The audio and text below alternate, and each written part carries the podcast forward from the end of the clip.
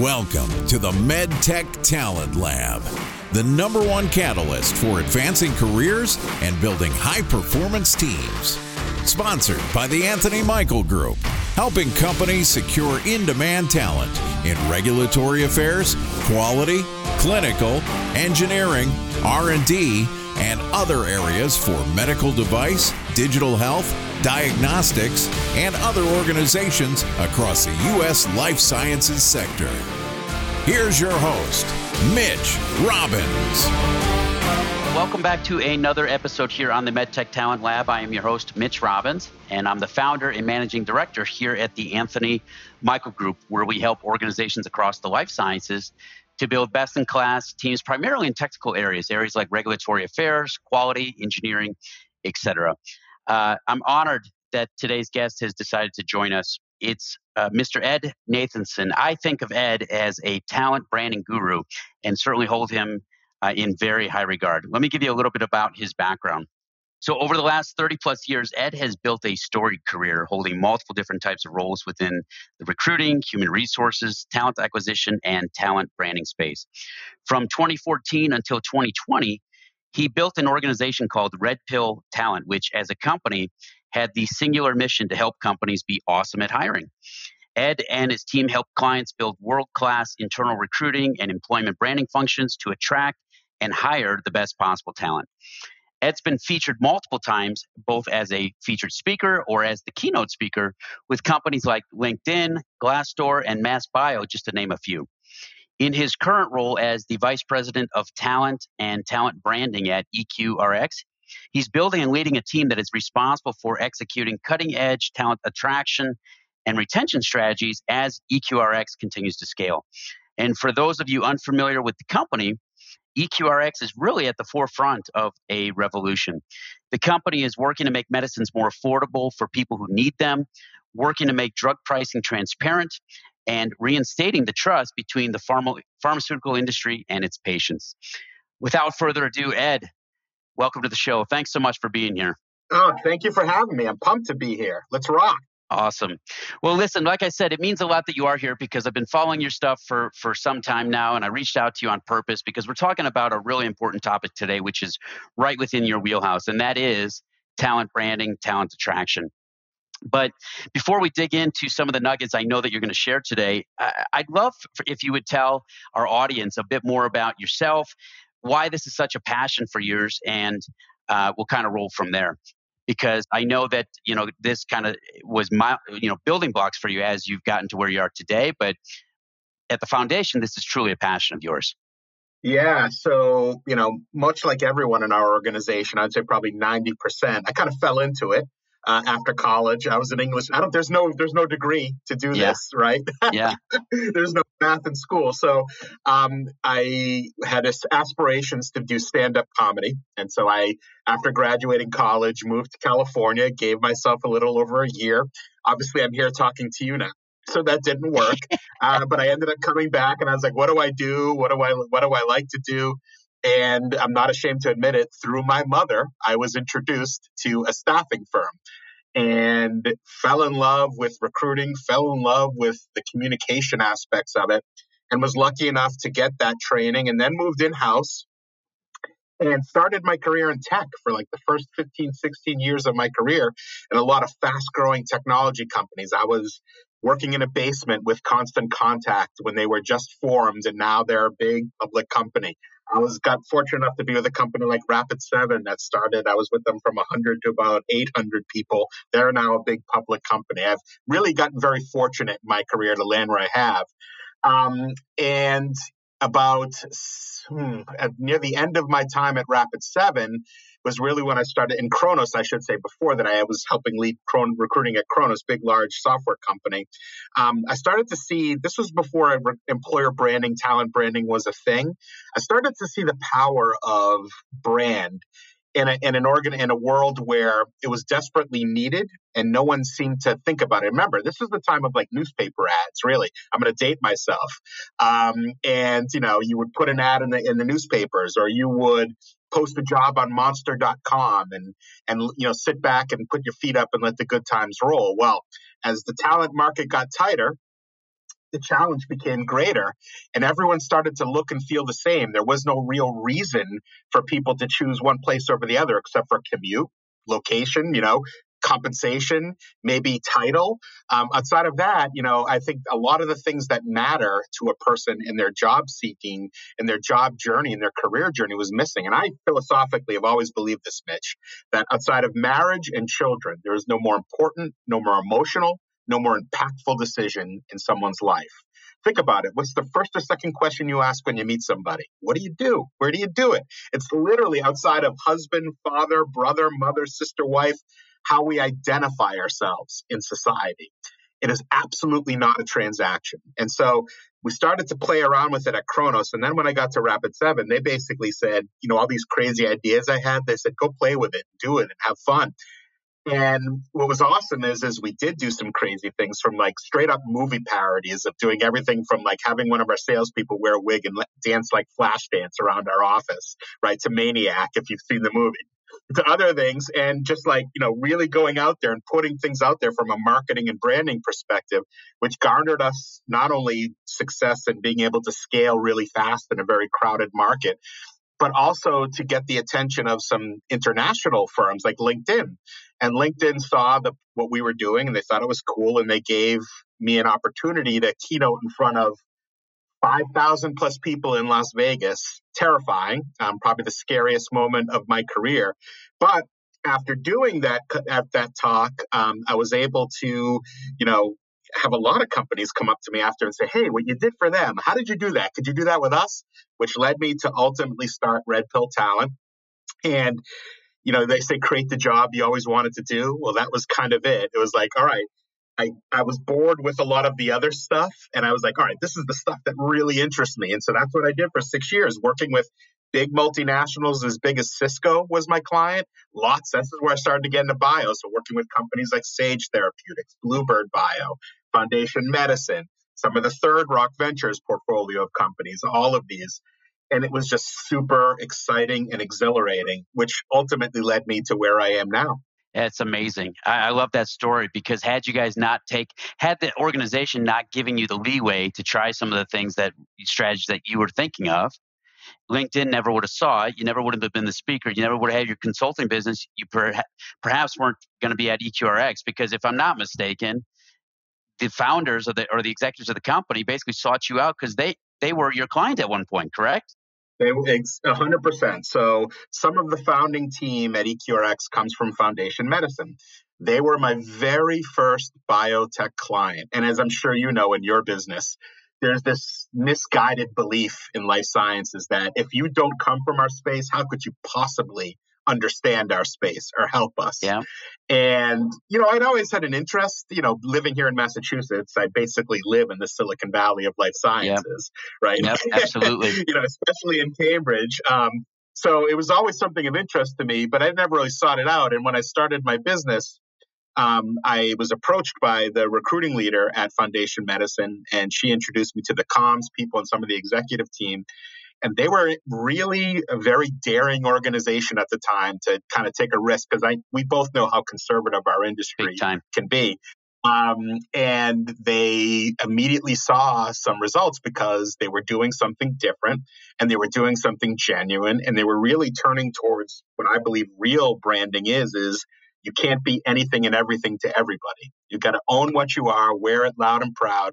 And if some people love it, they're going to love it. And if some people hate it, that's great. I'd rather have them opt out before they even hit apply. Yeah. Right. Or get into a conversation. And so, yes, long story short, some of the founders then left. And when they left Foundation Medicine, were part of the founding team at EQRX and um, approached me. And while I was loving my business six years, it was a mission I just couldn't say no to. I just, it was irresistible to me that's yeah it's amazing stuff and i think honestly right as you were uh, starting to uh, think about making that or about to make that transition and put it online is when I started seeing more and more of your stuff. And the amount of engagement that you get on LinkedIn is it's amazing. And so I started to see that I'm like, this guy's up to something. And I started to notice, you know what, he's really doing it the way I believe it should be done. And it's just out there. It's it's all value add. It's really great stuff, story based. Um, I want to stop for a minute and help you, have you define for us and for the audience what does it mean when we say talent branding or employer branding? And I ask you this because I think it's a, a buzz term lately, but I don't think people necessarily know what they're throwing around. And it'd be great if you if you kind of give us your take on it it's become almost um, you know generic business speak like you know let's all circle back and whatever. It's like these these terms that we're gonna we also exactly exactly. Um, so i first of all i think employer branding and talent branding each of themselves are two different things right and so i'll use the terms differently and how i define them and what i truly think they mean Employer branding means how you market and position the employer as an employer of choice. So that's what you say from the account perspective from the perspective of the company, not the individual, but the company. So if I was marketing, you know, EQRX as an employer, that would be employer branding. But EQRX says on our website, on video, on PR, on social media, all of those as official EQRX. Talent branding is amplifying, extending, and enabling the voice of the individual, the talent. Right. There's a whole bunch of studies out there. One of my favorite is the Edelman Trust Barometer, which comes out every year. And it's year in, year out, enables and supports the theory that, and by data survey, finds that people are three times more likely to trust an individual versus a company or an executive of the company. Right. Now, if you amplify the talent, talent branding, and allow them to speak not as I like to say corporate lobotomized individuals, but as naturally in, as who they are individuals and enable them to speak that way. What's happening if you do that in concert with the employer brand, then it becomes an intoxicating mix. So the way I'll put it into a mix that maybe uh, words that maybe under your um, listeners will understand a lot easier is think of Yelp. Okay. So you want to go out to a nice dinner and you go online and you look around, you see a website where they have the most beautiful steaks and you see pictures of people, beautiful people sitting outside in a gorgeous setting with, you know, with wine and on their Instagram, they're showing beautiful pictures of their dishes. All right. That's great. So then you want to, in the world we live in today, you always want to validate now. So you're like, okay, is that real? So now I'm going to go to Yelp and I'm going to go to Yelp. And if people are saying the same thing, I can almost guarantee you're going. And if you don't go that night, you're going eventually. If people are saying something different, I can also guarantee that's going to affect your decision if you want to go or not. So think about that aspect in an employer. Employer's always going to say, I don't care what company or what industry, they're always going to say, it's awesome to work here. We have throw in, you know, business cliche here. We're transparent. Excuse me. Be your best self, all those things. But if the people the actual consumers, excuse me, of the product aren't saying it, that's also going to affect. And, you know, what's different between today, excuse me, I'm got something stuck in my throat. What's different between today and five years ago, 10 years ago in the job market is not only is there more opportunity than there's ever been, but there's more information than there's ever been. And people are using it and so if you think for a second that someone's going to take your word as a recruiter or as an employer without doing their own digital journey, you are sorely, sorely mistaken. I love that uh, how you define the difference between employer branding and and talent branding. Tagging on to what you just said, as far as you know, you're sorely mistaken if you don't think that people are going to go on their own digital journey versus taking the word. You're right. Eh, we are information based society now. Everything's available, everything. And stuff that you probably don't want to be available, it's there. And those who are savvy will find it. So, elaborate more on what you see has changed in the last 18 months or so when it comes to the talent market and how companies um, how companies need to be engaging with talent to what's what they're actually responding to and what they're not responding to. Yeah. So this is something that I'm incredibly, you know, I think these last 18 months have really amplified a belief I've had all along. Is that uh, I'm going to quote Shaquille O'Neal here and say, you can't fake the funk on a nasty dunk. Right, which we, and I'm gonna and I'm gonna t- take that vernacular and, and, and talk to you about it in a way that you know hopefully make more sense. Um, a lot of companies, particularly when COVID hit, um, started to place even more safe than they already had, which is we're going to check the box and say we're transparent. Here's the box where we say we're diverse. Here's the box where we say we're innovative. Here's the box, again, insert cliche after cliche after cliche. When everyone is digital, when the last 18 months have basically forced everyone to be digital, right? There's no, I mean, we've all, we're, even now, you and I are talking virtual. Every conversation has been virtual you are you start to melt away into the sea of everybody else right? If you're just talking corporate gobbledygook speak with no you know human interaction no human being no human voice as a part of it well you don't stand out. You don't make a difference. And so i over this past 18 months saw the, the companies that embraced including EQRX that embraced being genuine. I hate the term i know um, authentic but i mean it.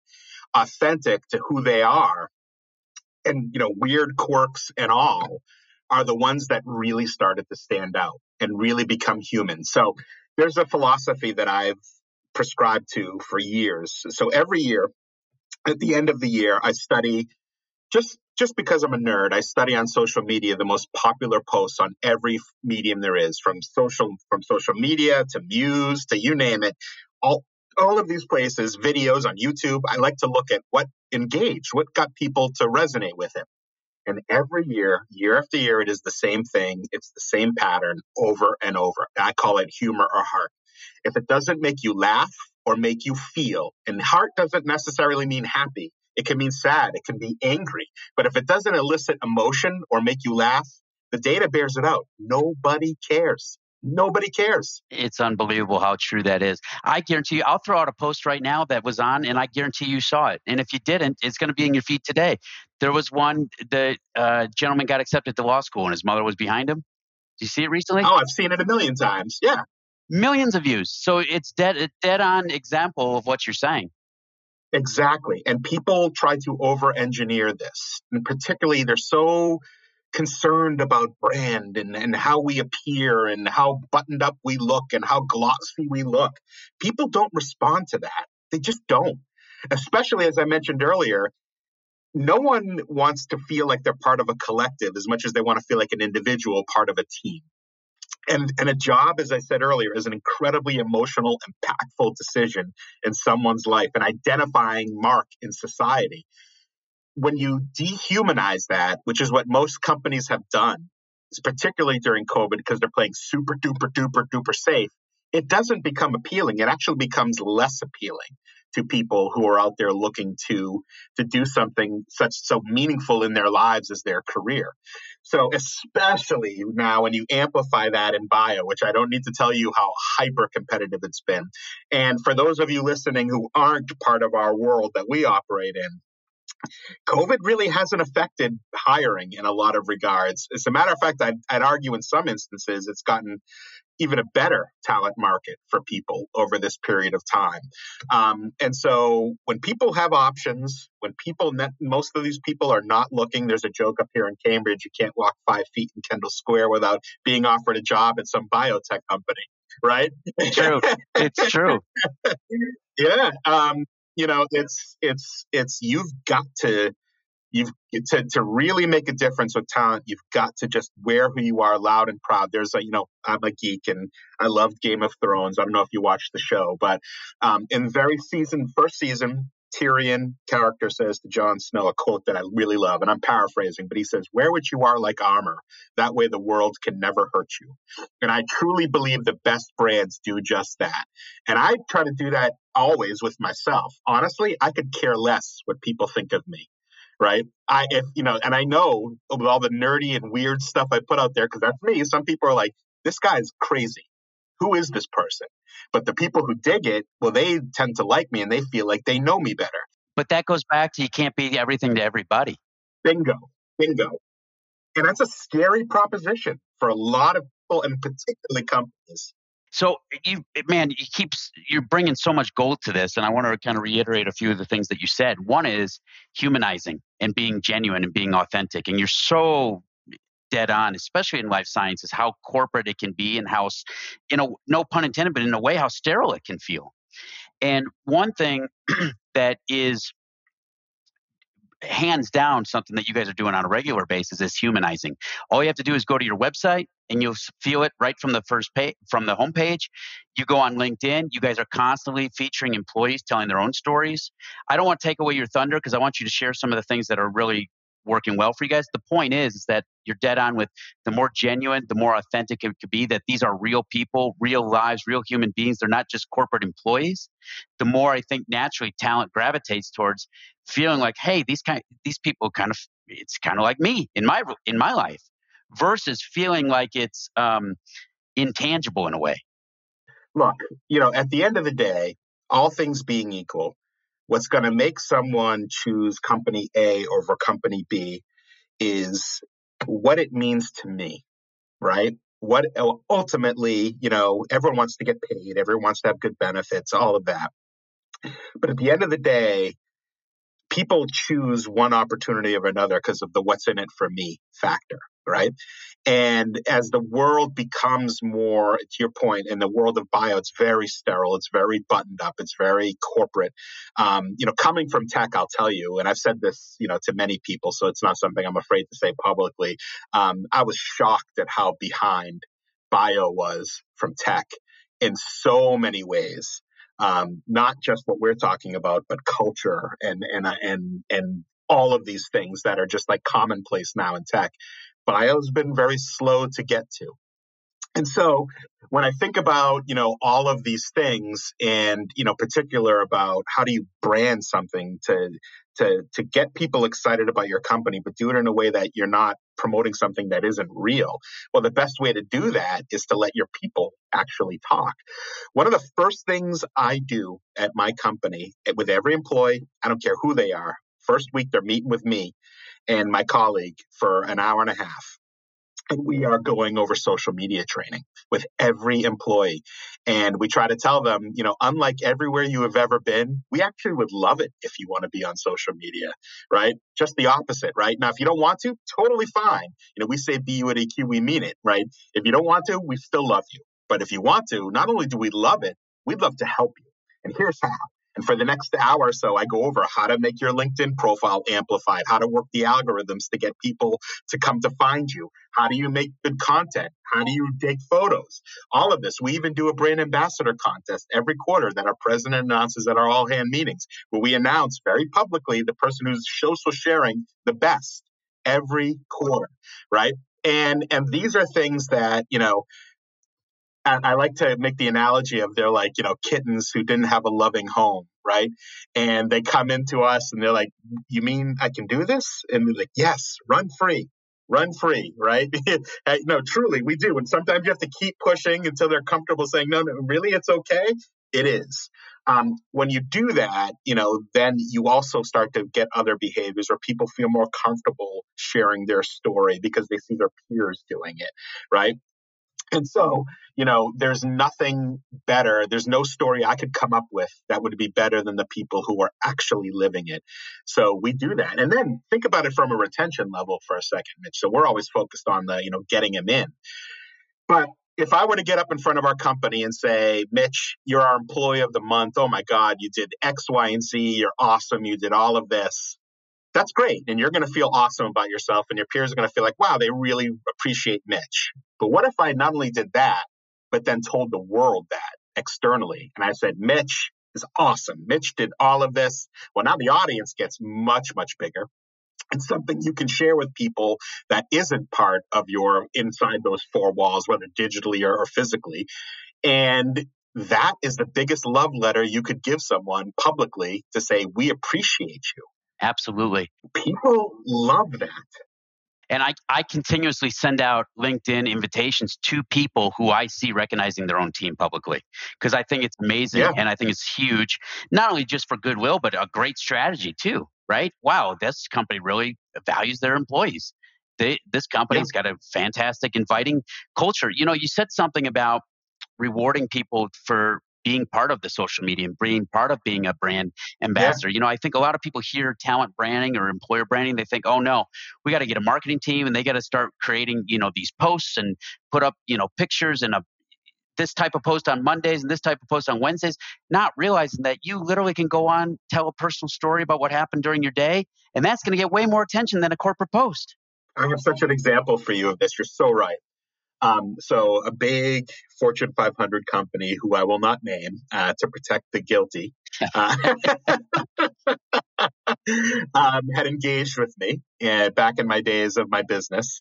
And their marketing team was deathly afraid of everything that I'm talking about right now. Okay.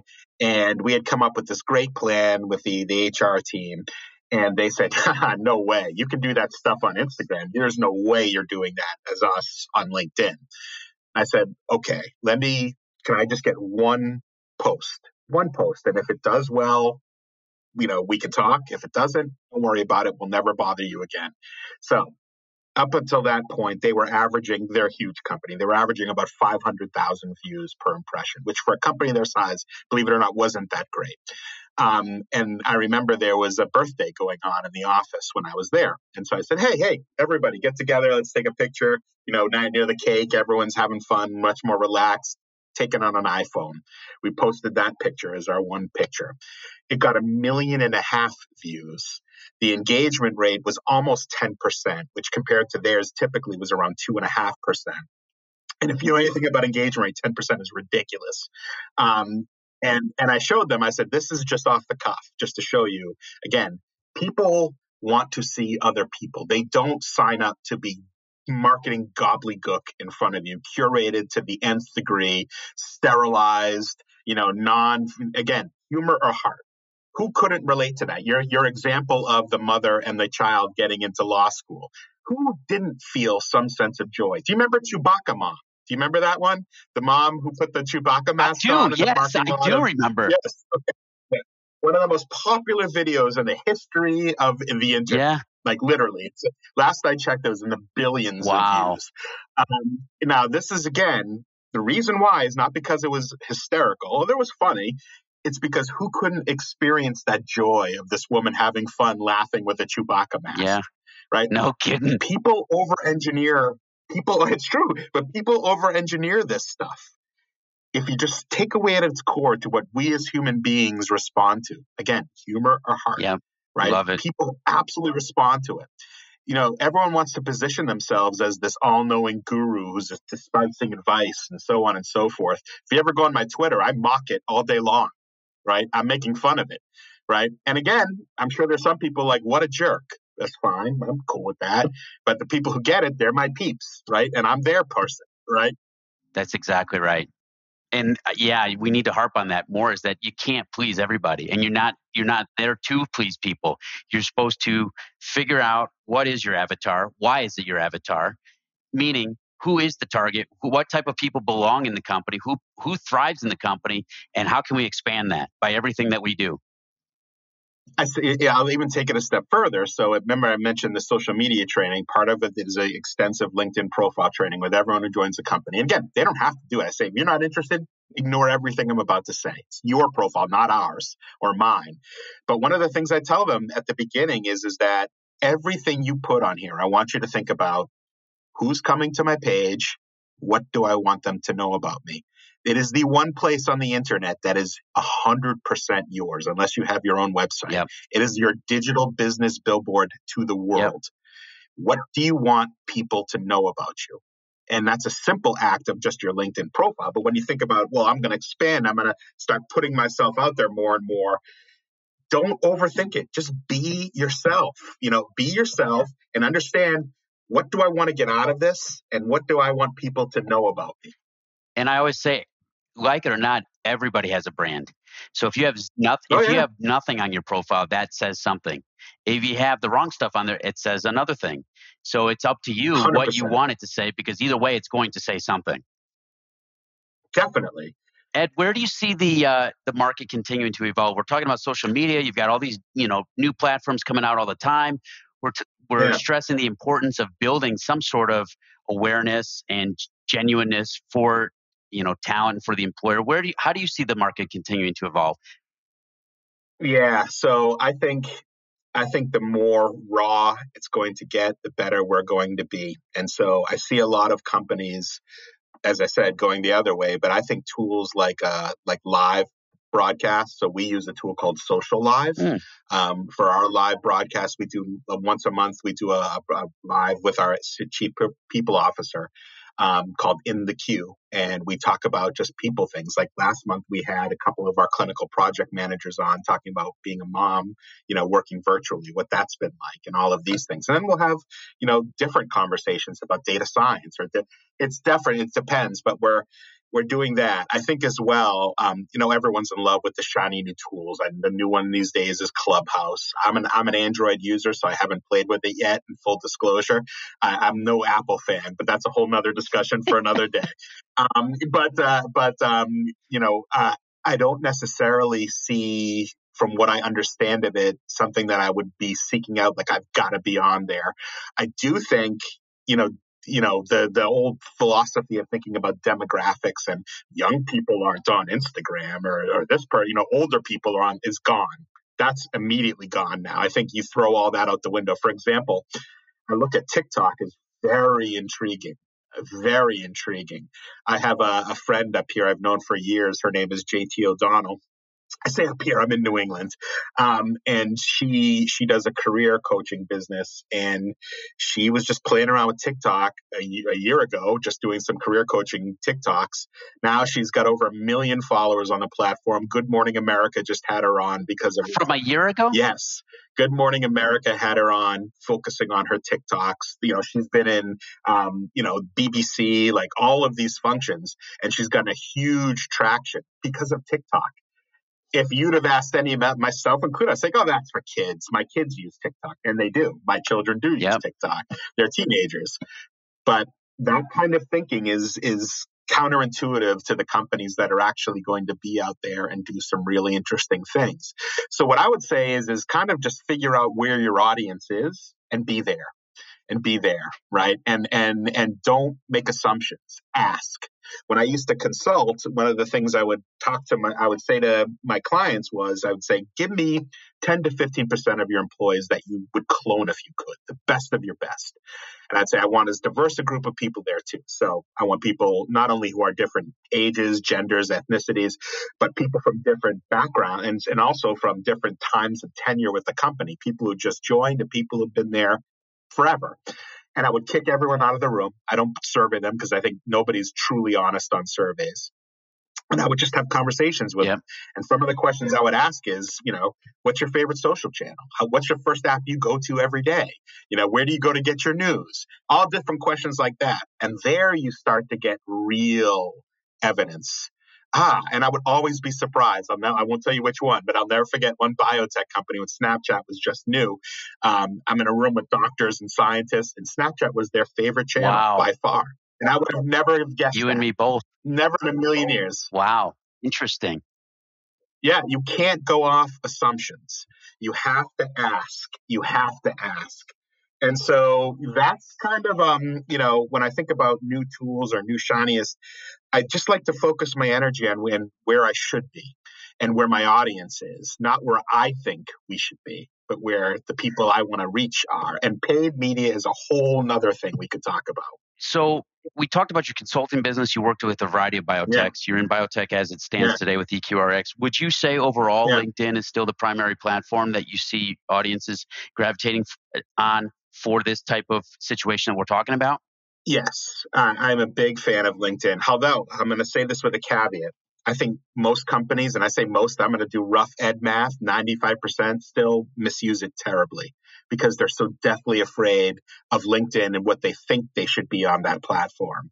They think, well, LinkedIn, you have to be buttoned up and, you know, very, you know, you know, hoity toity and, you know, very business speak. And look at the brands that stand out. Look at the ones that do it. They're not doing that.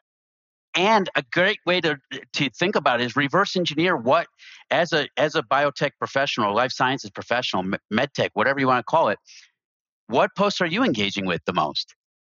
If you're clicking on the lawyer who just or the the gentleman who just got into law school with his mother, versus the suit who's talking about you know molecular bio whatever it may be right why would you think your audience might be different so a good point. Here's a here's a very fun but silly example. So during during the the pandemic, I've done started a, a YouTube channel with my kids where we review snacks. It's called Family Oh, Snack really? Reviews from all around the world. Yep. And um and you know, it started to catch on a little bit, but every week on Friday I do a post where I share one of those videos. It has nothing to do with anything. Right. Yeah. We're just literally a dad and his son or a dad and his daughter. We do they both mix it up, we switch around.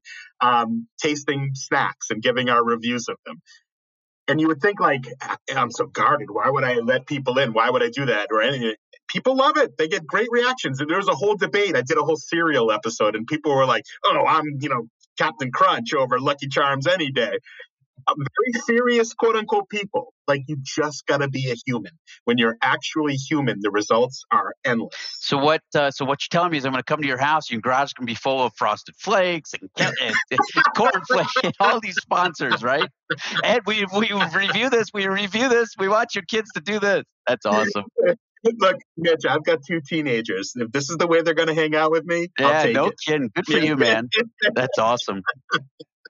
So, for those who have listened to um, any of the other episodes on the MedTech Talent Lab, or they've t- tuned into the live edition that we do on Wednesdays on LinkedIn, one of the topics that you know I am feverishly passionate about is job descriptions and what I think companies get wrong with it. I want to ask you your opinion without tainting your answer. Number one, do they have a place? And number two, how, in your opinion, should they best be utilized? So, do they have a place? That depends. I'm going to give you an asterisk on that. Not in the way most companies do them, which is they treat them as HR documents and they're describing a person, not the job. Right. I always say it's a job description. Let's be honest, it's an advertisement. And a lot of what's happened, again, it's been over engineered. So if you look at EQRXs, for example, we have a template we use, which is what you'll do is the first thing. And it says literally, this is what you're going to do in this job. This is what this job's doing. The next is the impact you'll have. And again, it says why this role is important. And lastly is your superpowers, which goes to our professional superpowers quiz that we do. And it's it's not you have eight to ten years of this. You're you're an MH, you know, MS in this. and It's you are awesome at this. You've done this before. You can do this, right? One of the things that really drives me bananas is these arbitrary years experience that people throw out. You know, and I'm sure you've dealt with this a million times. A million, try a billion and one. we need eight years experience of this, right? And it's like, well, how did you come to that number of eight versus seven or nine, right? It's just like, you know, what they're basically saying is I want someone mid career. Okay. Now, what happens is if you put eight years experience on a job description, people with six are not going to apply. They're not thinking they're fit. Yet, if you went back to that same manager who came up with that arbitrary eight years experience and said, Would you talk to someone with six? They'd say, Yeah, sure. But you've already eliminated them, right? So, again, it should be about the job, not the person.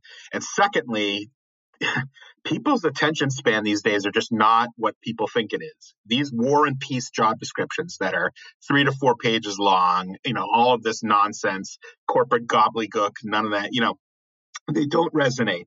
It says a lot about your organization, this advertisement, much more than you think, right? It's consistency of branding. So think about it this way. You see a car commercial on TV, Matthew McConaughey's driving the car, he's looking really cool, right?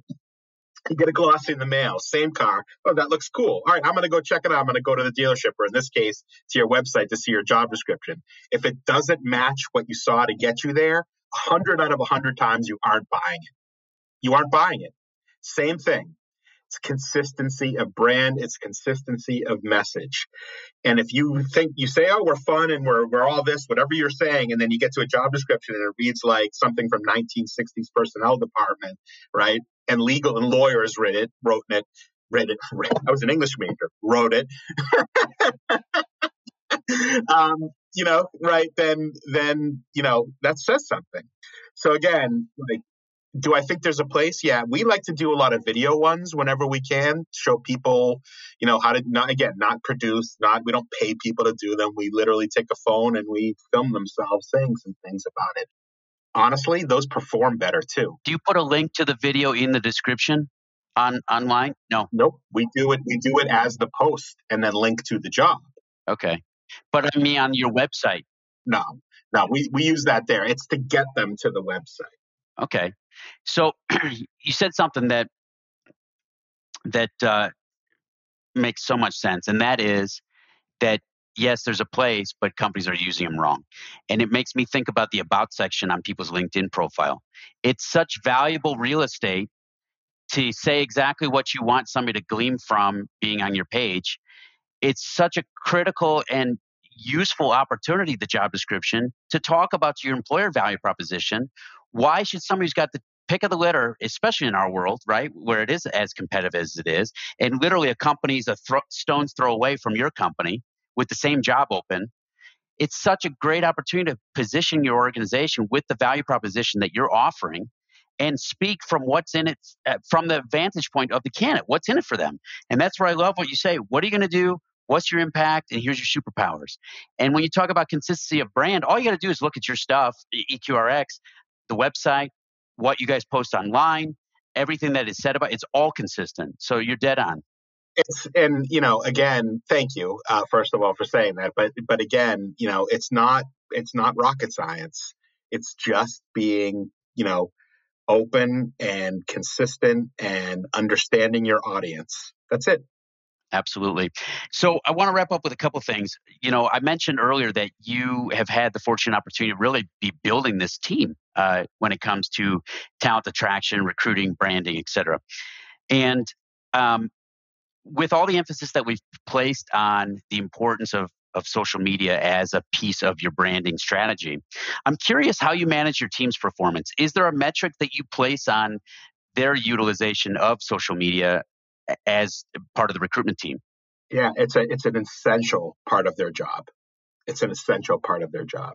Um, when I interview people, when I interviewed people, and when I will continue to interview people, I ask them a lot about that and talk to them about that expectation.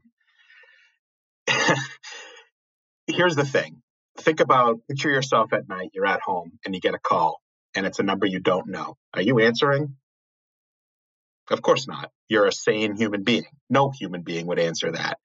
Same thing here with outreach with reaching out to people, whether it's an email, a call, a text. If they don't know who you are, and if you're not from a company that they're just like dying to talk to, not everyone could be Google, right? Um, why would they answer? And so, what social media does is break down what I call the I don't know you factor. The more you put yourself out there, the more you become the I don't know you factor gets chipped away at slowly and slowly and slowly.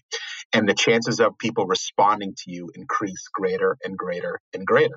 So I don't have quotas per se, but they are required to do one vlog per month, right? Where they talk about an issue they choose, what they're comfortable about. That's that's to their audience.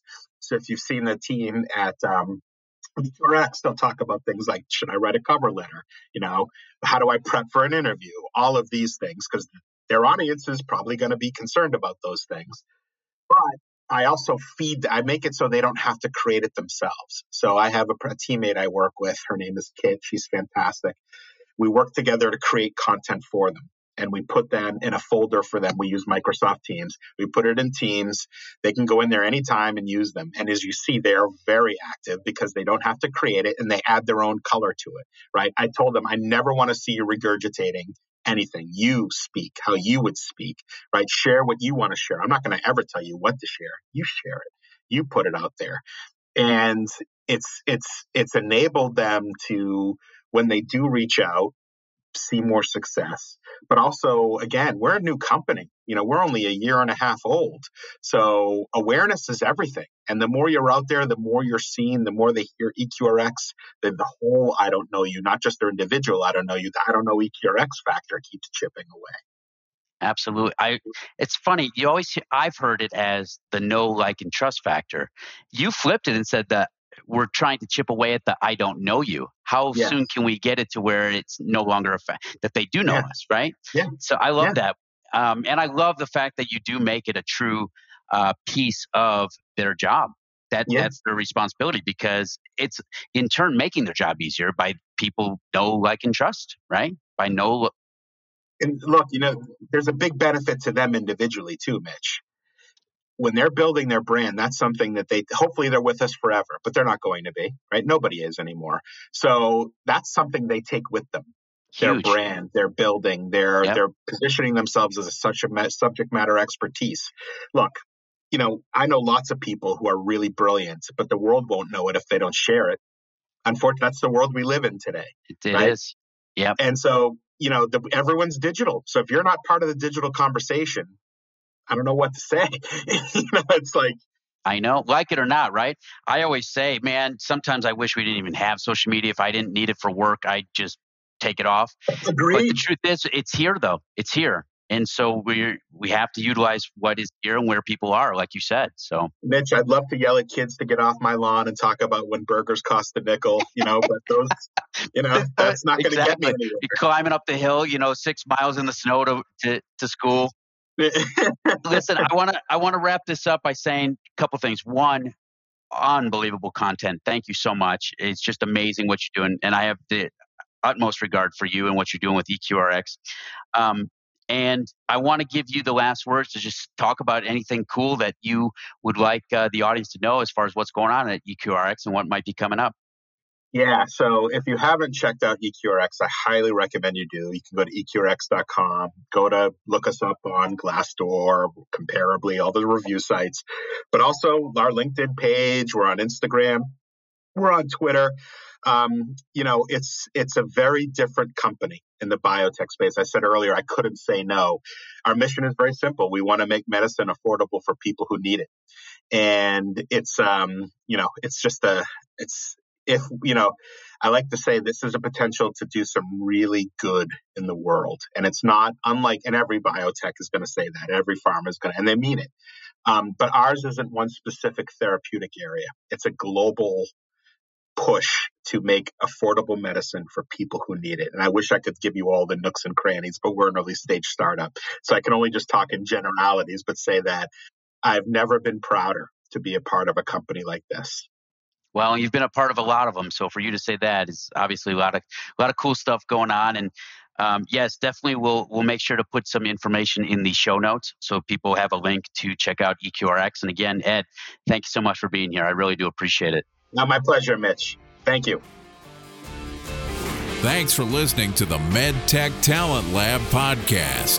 For more content rich episodes, log on to theanthonymichaelgroup.com or subscribe to the show on your favorite podcast platform.